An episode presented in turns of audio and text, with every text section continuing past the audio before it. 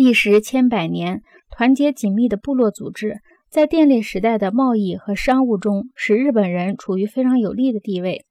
十几年前，他们经历的书面文化和工业切割，足以释放出他们个人主义的能量。电力装置现在所要求的密切协同和部落忠诚，再次使日本人和他们古老的传统形成一种积极的关系。可是，我们的部落生活方式离我们已经遥不可及，因而他对社会不可能有任何注意。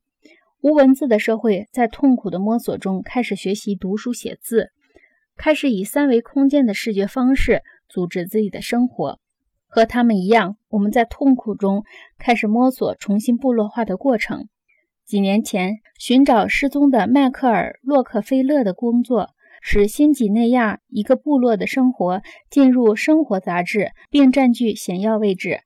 编者在解说这个部落的战争游戏时写道：“威利吉曼瓦拉鲁阿人的世仇是威塔亚人。”维塔亚人在语言、服饰和风俗上和他们一模一样。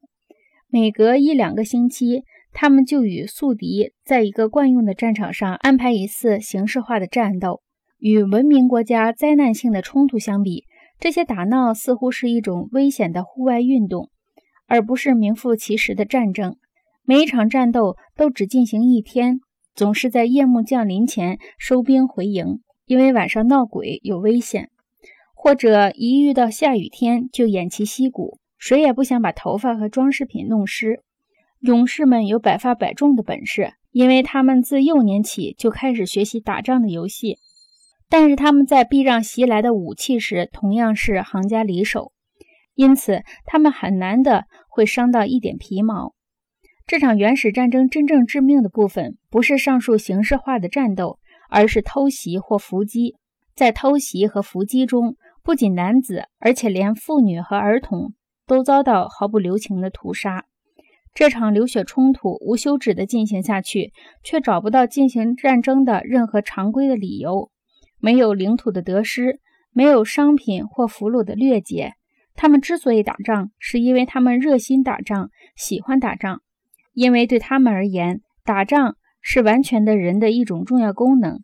因为他们觉得必须靠打仗。来安慰战死同伴的鬼魂。简而言之，这个部落在上述战争游戏中发掘了一种宇宙模式。他们可以通过战争游戏的仪式来参与宇宙间那种致命的舞蹈。